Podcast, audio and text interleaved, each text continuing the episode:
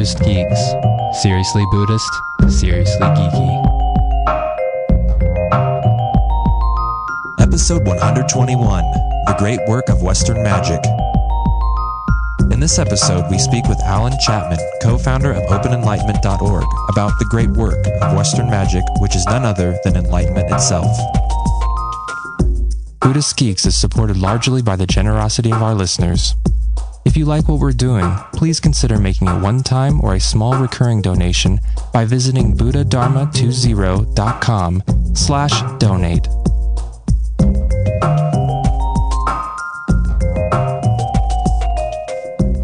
Hello, Buddhist Geeks listeners. This is Ryan Olke. We have a guest in the studio today, which is awesome. And I already like him because he has a book with a grenade on the front of it. Not only that, but he also has a psychedelic Buddha shirt on where there's a Buddha head in the middle and then circling it in layers of concentric Buddha heads. It's like the psychedelic Buddha head explosion. I love it. And uh, explosion relates to grenade, which relates to our guest's book. And we've got in the studio today, Alan Chapman. He's the author of the recently published Advanced Magic for Beginners. Thank you very much for having me. Yeah, dude, thanks for listen, being here, man. Listen to that accent. I mean, we're trying to only actually have guests on that are from like the U K or Croatia, preferably. Yeah, I mean, last week we had Susan Blackmore on, and we're we're keeping keeping it real with the U K.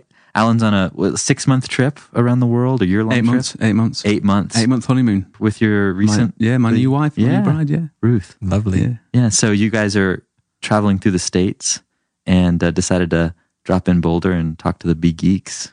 That's correct, yes. It's the only reason special. It's the only reason I've come traveling is to, to yeah, get, get on this show. Yes. You, you went to India, everywhere else. It's just like, eventually, it's going to lead to Boulder. To something good. Right yeah. now. Yeah. This moment. I love it. Cool. Well, it's great to have you here, man. And we've been wanting to talk to you for a while. As soon as I saw this book, I realized we need to talk to you. And as soon as I heard about what you're doing in the, what I guess we could call it the Western occult tradition. Yeah, that's good. Um, and we'll get into that. Actually, let's let's go ahead and jump into that now. Okay. Because I think we've never really talked on Buddhist Geeks about specifically another tradition. So we're we're branching out in this episode, but we're going to tie it back into the Buddhist tradition because you also have practice experience and and definite interest in the Buddhist tradition. And actually, I guess we're kind of Dharma brothers in a way, since we both have a similar teacher we've found very influential. Yes, I'd, I'd agree with that. Um, I'd just like to say thank you very much for giving me the opportunity to introduce my tradition to some of your listeners, because I think they might find some of the elements uh, within that tradition helpful. I know I've certainly find, found elements in uh, the Buddhist, various Buddhist traditions helpful with, with my own progress within my tradition, and I think that might be uh, true both ways. Cool. Well, let's jump in. I'll be honest with you, Alan. Please, Vince. Please. Okay, please do. When I first heard of the magic tradition, yeah, I couldn't help but think of myself really as a younger, geekier person playing geekier? Dungeons and Dragons. Geekier, yeah. Possible? Right.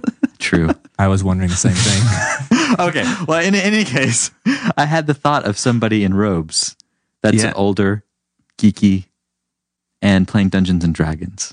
This is kind of the image that comes to mind. And I, I think I'm not completely alone in that perception. And I know that's a misperception. So let's talk about what magic really is. And also, where does it come from? Okay. I don't think it's, it'd be fair to say it's a misperception, because actually I think a lot of people get involved in magic just just because of the, uh, you know, the, the, the surface culture features of it, where, you, you know, you dress up in robes and wave wands and that kind of thing. Um, and I don't think that's necessarily a bad thing. Uh if it gets people actually studying the tradition in depth in some way. But the tradition itself actually started, um, I mean, there are some people who might say it started in ancient Egypt, and certainly the Greeks believe that, but it, it definitely has its roots about three thousand years ago in Hellenistic Greece, where it started really with one man, which was Pythagoras. You might know him as the mathematical genius, but he was also the inventor of the pentagram, if you can invent such a thing. And that, that of course, is a big, a big cultural feature of the magical tradition, the pentagram. And he uh, also invented, uh, he's the first first known person to use monasticism, like his followers were encouraged to live with him, and ap- apparently they, they didn't, eating beans was forbidden. I don't I don't know if that's true. I've heard that, yeah. But yeah, the monks, the the, the Pythagorean monk, monks weren't allowed to eat beans. He also uh, invented ipsosophy, which was which is a method of divination by ascribing certain words uh, numerical values and working out the, the different meanings of words based on those numerical values, if that makes sense. Um, and that's uh, a big part of Kabbalah today, and that fed into Jewish mysticism. He was also the very first person to describe himself as a philosopher or a lover of wisdom. Um, and now now philosophy is really where it, it kicks off, where it, um, enlightenment really does come to the fore. And um, the work of Plato and the Platonists, and later on Plotinus and Proclus, they offered an intellectual means of uh, not only understanding the world, but enlightenment itself. And that that understanding and going through a certain process, which Plato described as... Um, He said it was akin to going through um, a birth, and he described it as philosophical midwifery. That was his job, to help people understand the problems that the, the problems they have with the world, what they don't understand. By going through, leading them through a process, they can disabuse themselves of certain false beliefs about themselves and reality that they've inherited, usually from their culture, and that would eventually lead to them looking at reality as it is.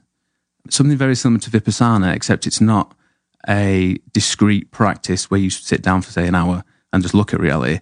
It was more of a, um, by thinking about reality and understanding it, the mind would naturally incline the philosopher to consider reality as it is, and that would eventually lead to direct personal experiences of what we, we would call today enlightenment. And it's interesting to consider that the Platonic forms, the Greek word for form, is actually means to behold or to experience. So when you think about Platonic forms, um, such as the good itself, or uh, beauty itself, or justice, it's actually talking about an experience of those things. So the at the moment in the West, when we think of Platonism or philosophy, it's usually as some kind of dead-end um, intellectual argument for seeing the world in some way. So that's really where the Enlightenment tradition began for the West. And it's, philosophy isn't regarded that way now in the West. And it was... I think it was in the sixth century, the Christian Emperor Justinian came along and closed Plato's um, academy, which had been around for a thousand years. No doubt churning out enlightened people, I'm sure of it. And that's when the Western tradition really went underground in the West. And we see a lot of the Greek metaphysics and philosophy uh, being imported into Christian mysticism, thanks to the Greek theologian Pseudo Dionysius, mm. who was a massive influence in Christian mysticism. Um, in fact, he's probably responsible for most of it. His work also fed into alchemy in the Middle Ages. Mm. And now this is where we get to the part where you might start thinking of robes and wands and... Dungeons and Dragons. Dungeons and Dragons, that kind of thing. And that's mostly because because it was underground, whenever it did surface, the teachings were always hidden. They were always, you know, there was uh, a big use of metaphor, especially with alchemy, which was, they talked about transforming base metals into gold. And the base metal was basically the self, and the gold was the realized person. Then after alchemy, you have Rosicrucianism, Freemasonry, and then you have the occult revival of the twentieth century, and then we arrive at Aleister Crowley, who was really the first uh, first saint, if you like, of the Western tradition that was open and honest about it. He didn't really go about it the best way. Um, he was quite egotistical, and and that, that didn't really help in terms of understanding the tradition. tradition. He was he very much played on the uh, satanic aspect of magic, because he, he liked to... shock and disgust Christians, especially the bigoted kind of Christian. And so that's that's really where I sort of come in in the tradition. This so, so this tradition is really it's it's it's three thousand years old as far as I can work out. But after Crowley's death, his work was mostly misunderstood. The the pupils he left behind weren't of a they didn't really have any practical experience. They weren't very good. And in the seventies, a man called Peter Carroll came along. And he decided to get rid of all, all of the nonsense that had accrued around magic. I mean, especially to do with the whole Dungeons and Dragons aspect of it. He decided to get rid of all that and just uh, work out what the actual what actual techniques worked in terms of gaining a magical result. And um, that was the birth of Chaos Magic. Now, Chaos Magic took on board a lot of postmodern ideas. And the aim of it, the aim of the, the Chaos Magic current, if you like, um, was to use belief as a tool to cause magical effects. But as soon as that happened, the three thousand year old aim of the tradition, which was enlightenment, went out the window, and it just became an, a one more belief that you could um, play around with to gain magical effects. There was no absolute truth. There was there was no intrinsic validity in any worldview beyond providing personal satisfaction for the postmodern magician. And that's where the tradition really reached a dead end. Came quite it's, it's become quite nihilistic. How I got into magic was basically I found out I was interested in Dungeons and Dragons as a child, and I came across a, a book of ghost stories, and in there was uh, a, a part about Aleister Crowley, and I found it very surprising that there was a a man that at least the authors of the book believed to be a genuine magician, that, you know, that magic actually existed. And then when I was fifteen, I rather embarrassingly bought a copy of his book, Magic in Theory and Practice. And and that's when I realised that there was some truth to it. And that's when I first realised as well what the aim was. So I eventually got into Chaos Magic because it was, it was much much easier than trying to follow Crowley's instructions. But I came to the point where I was... I was more or less concerned with developing what you'd call in Buddhism, I suppose, the, the siddhis or the psychic powers. Right. And it, for me, magic was all about power. It was about imposing my will on the world, causing things to, to occur. And someone suggested to me that maybe I should try this old practice, um, which Crowley was, it was the mainstay of, of his uh, magical organisation known as the A A. And that was working with the what's called the Holy Guardian Angel. And now this practice goes back at least to the fifteenth century. There's a book called The Sacred Magic of Abramelin the Mage, where he works with the Holy Guardian Angel. But we also know that in ancient Greece, there was what they called the daemon, or the genius, or the algoides, which is more or less the same same entity for all intents and purposes. But I mean, I can't really speculate whether they, whether they work with it in the same way. Yeah, so someone suggested that I, that I work with the Holy Guardian Angel, and I, I, I started doing that work, and before long I started getting results that I wasn't expecting. And I suddenly realised that my ego wasn't the be-all and end-all of the universe. That there was... Whoa. Hold on. Yeah, shattering, shattering, shattering realisation. Yeah, and I started going through a process that Crowley predicted, that you would go through these recognisable stages. And I eventually came across Daniel Ingram's work, where he outlines a very clear four-path Theravada model, which I'm sure your listeners are, are aware of. And that to me was a great help in terms of working out where I was at in my own tradition. And as I progressed through the various different stages, the, the parallels were apparent. And my tradition seemed to be describing exactly the same thing, what the Theravada tradition describes. Nice. And that process, which we call the process of enlightenment or mm-hmm. illumination, is in your book, you, you talk about that that being the great work of magic. Yeah. The, the, the term the great work comes from really comes from alchemy, where they called it the great work. It was it was what they were aiming towards, and it seemed to take a long time to do it. I mean, most people thought that the alchemists were failures and that they never did produce gold from lead. But that was if you took them in a literal sense. In a literal sense. Which, yeah, which is, um, I don't know where someone would get that idea from. If you ever read an, an, alch- an alchemical text, they are highly metaphorical, uh, almost indecipherable. But the term the great work has, has carried on through the tradition. I mean, up to this point, we've got elements of, um, and I certainly work with different elements from, not only from philosophy, but from alchemy and Rosicrucianism and Freemasonry, especially Crowley stuff, and the the um, wonderful contributions of postmodernism and chaos magic, which were important for the tradition in terms of understanding that there isn't just one way, there isn't just one route to the great work, there isn't just one way of causing magical effects. But we're now at a point where the the misunderstanding of postmodernism, Um, which I call extreme postmodernism, is uh, it needed it needed needs to be addressed. It needs to be the the aim of our tradition needs to be reinstated, and I think it needs to be presented in a more appropriate means for the West. Because I think m- most people aren't even aware that there is a tradition of enlightenment peculiar to the West that has various different features or practices or techniques that you don't find anywhere else. And I think they're of value, and I think that's that's something that needs to be uh, addressed. And that really is part of what you write about in Advanced Magic for Beginners. Yeah, well, I'm I'm hoping that the book is a, I want it to be a bridge from chaos magic to the more serious side of of enlightenment. Uh, and in the book, I don't really talk so much about maps and models. Right. There's a there's a basic one in there. Um, I mean, that stuff's going to follow. I think we'll talk about it later on with Open Enlightenment. But really, I hope it's. I, I wanted to write a very short, hopefully funny introduction to magic, um, so that people can just immediately get to grips with it and start doing some of the exercises and experiencing magical results. And, you know, really getting to grips with what it means to be a magician beyond the Dungeons and Dragons cheesy cliched image. So yeah, I really appreciate this like background, because I think you're right. There's so much confusion in the West around magicism, and people do think like yeah. Harry Potter, you know, and stuff like that, and not thinking it's a legitimate path to realization. So what I'd like to hear is like, give me something really tangible. Like, what does it feel like? You know what I mean? To, so I'm going to open your book and pull one of the practices out. Mm. What's that tangibly look like in terms of a practice? Well, I mean, the core practice of magic is working with the Holy Guardian Angel. Uh-huh. And that's that's essentially, I mean, before I started practicing it, the, the only material they had available was, it was it was basically a case of performing a ritual where you would command the angel to uh-huh. appear. And you would do this over and over and over until it did appear. And then that was really the end of the work, and you, you know, you'd succeeded. But through my own experience and, and seeing the experience of others that have that perform the same practice, mm-hmm. it's it's really a practice of surrender.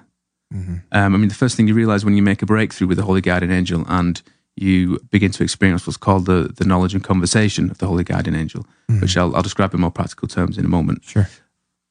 You come to realize that there's something much bigger than you, and you are now taking part in a process that is essentially, I mean, you might not even like being taken in that direction. And we, in our tradition, we do have uh, a term for magicians that don't want to give up their ego, that don't want to acknowledge the fact that their ego isn't the be-all and end-all of the universe. We call them black brothers. They're not actually black people. I, but it's, I was it's confused a, for a minute. Yeah, it's a bit of a Victorian. It's a bit of a Victorian term. It's a distinction between white brothers and black brothers, like uh, good and evil, kind of. Yeah, well, this is where you get to the, this. This is a bit cheesy. This is where we get to like the, the white magic and the black magic. Let's get but cheesy, buddy. Whoa, put we that already cheese have, down. Generally, when people think about white magic and black magic, it's people performing magic or spells, if you like, for uh, some kind of end that you can either either describe as evil or good. Like if you do a blessing for someone, that's white magic. And if you do a curse, that's black magic. But really the distinction means if you're doing anything other than getting enlightened, if you're doing anything other than attempting to transcend what you're already experiencing, if you're not trying to get at the truth or to experience God or working with the Holy Guardian Angel, then you've strayed off the path. Then you're indulging something that is uh, essentially just a distraction from what, from what you should be doing. And I think that's very similar to the uh, Buddhist conception of working with the psychic powers. Like you can get lost also with concentration states. You can get lost in all kinds of jhanas and become a jhana junkie mm-hmm. or start messing around with psychic powers. And that's just, it's really a distraction from what you should really be doing with your practice. So the knowledge and conversation of the Holy Guardian Angel, that's really when you begin to experience synchronicities, which is when events occur that have a similar meaning. Say you do a ritual to make some money. You will then have an experience outside of the ritual space where you will obtain some money, and it's basically that they have the same meaning. If you do magic, you will not experience, like a genie won't pop up with a bag of cash and give it to you. It's, ne- it's never outside of the realms of what you might call the objective world. It doesn't break the, the laws of reality or anything like that. It's basically about the meaning of an experience, and you can create experiences that have a particular meaning that you that you desire. So you, it is possible to get rich using magic. It's not a cop out to say that you know you don't get genies that pop up with, with bags of cash. Um, is that how you're on your eight month trip? Shh. You know, you I was going to ask. Secrets you. I was going to wait till the show and find out what your secret was. I, I think we can end the show right now because we get some genies going. Sorry, so what I was saying about the knowledge of conversation of the Holy Guardian Angel, that's when you begin to experience synchronicities where it's a direct communication from your angel. Yeah. And what you what you discover is, is that the, uh, teachings or specific techniques or certain experiences that you need to go through will occur just at exactly the right time when you need them to occur. It's almost like the Holy Guardian Angel is a guru. And you never have to, it's never really a case of having to sit down and try and work out what you should do next. You actually have something that's bigger than yourself. It's, it's almost like an attractor that's in the future. It's, a, uh, it's almost like an accelerated process of of becoming enlightened. At least that's the way it's, it seemed to me and to a friend of mine, Duncan Barford. We've got a website together called the Baptist's Head. Yeah, so it's it's a it's a very different process from just doing straight up meditation, in that you have it's a process of surrender, but it's also a process of being guided towards the great work. And in the book, I talk about various different techniques like uh, composing rituals, doing divination, um, that kind of thing. And they're all useful. I mean, it's useful to, to practice those techniques and get a result in themselves, like, say, obtaining some money, only in the sense that you then understand ritual and then you can use it for the purpose that it needs to be used for. You see what I mean? The great work. Yeah, working with the Holy Guardian Angel, yeah. And then in my own experience, I had a dream where my Holy Guardian Angel was in there, and he, he told me to use a tarot deck as a method of communication. And then that, then I obtained one and learned the tarot. Uh, if I have questions, I can then communicate with my angel through the tarot. And I found that to be of great use. It's also worth bearing in mind that I, I know I'm coming from a different, yeah. a bit, bit of a left field, a different direction from what most listeners, you know, most listeners will, will probably just do meditative practice and then work out where they're going with the maps and models and stuff. But even if you do like the most driest meditation technique, you will come across very strange phenomenon, whether it's entities popping up, whether it's uh, visions, dreams. I mean, I've never had a single bona fide spiritual experience that didn't also bring other stuff with it. Those kind of things, I don't think they're exclusive to, a mag- to the magical tradition. I think they happen all the time to everyone.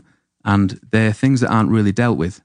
And I think just ignoring them isn't the most helpful way of, of dealing with those things. Yeah, I mean, when you say that, I just think of the vast Buddhist cosmology and all the worlds and beings, and especially in the Tibetan tradition. Oh, definitely. I mean, the Tibetan tradition. Yeah, yeah, yeah. To the nth degree. You yeah. know? Um, mm-hmm. So, I mean, what you're saying absolutely makes sense. Yeah. That those are a real dimension, a real aspect of spiritual experience. Yeah, certainly, definitely, yeah. Cool. Well, switching gears a little bit and talking mm-hmm. about where you're bringing all of this in your personal life. Yeah.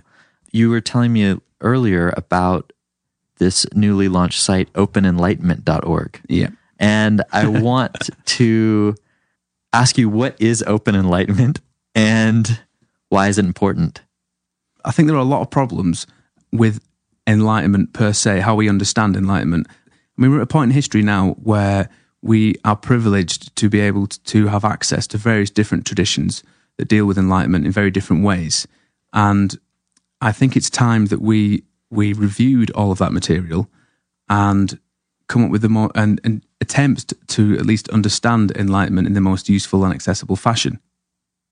The truth is, the enlightenment, as far as I'm concerned, is the root of all spirituality. It's the root of all the major traditions around the world.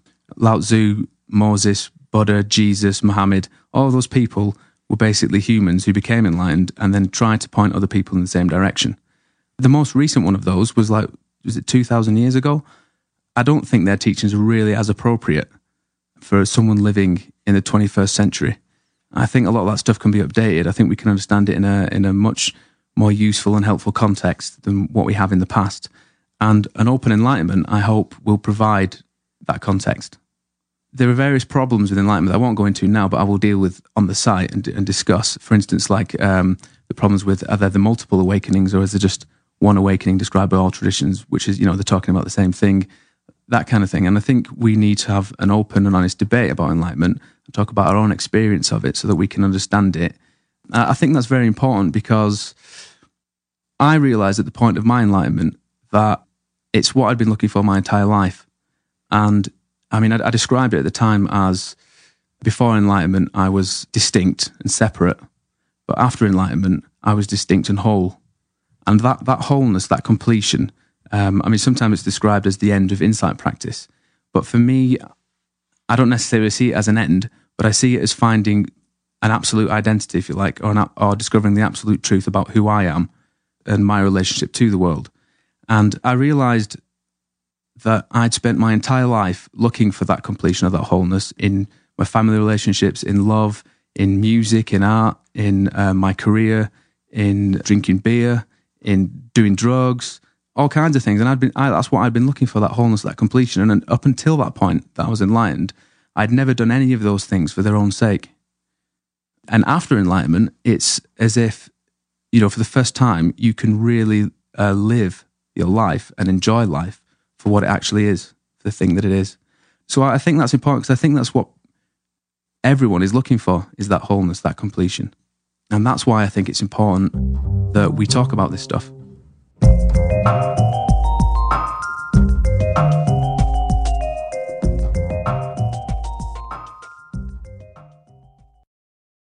Join us for the fourth annual Buddhist Geeks Conference, hosted in partnership with Mindful Cyborgs and Shambhala Sun, from October sixteenth through the nineteenth in beautiful Boulder, Colorado.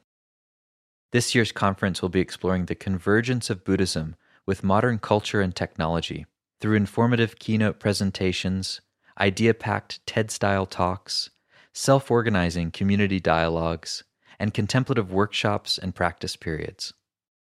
This year's list of presenters includes the world's most quantified man, Chris Dancy, abbot of the village Zendo in New York City, Roshi Pat Enkyo O'Hara, and pragmatic Dharma provocateur Daniel Ingram, as well as many others. For more information and to register, visit buddhist geeks dot com slash conference. After nearly a year in private beta, the Buddhist Geeks Network is now open for any independent practitioners who want to engage in interdependent practice. You can find out more about the Buddhist Geeks Network by visiting buddhist geeks dot network. And if you'd like to join the community and join us in regular social meditation practice or other events that we host there in the network, all freely offered, you're very welcome to do so, again, by visiting buddhist geeks dot network. Love to see you there.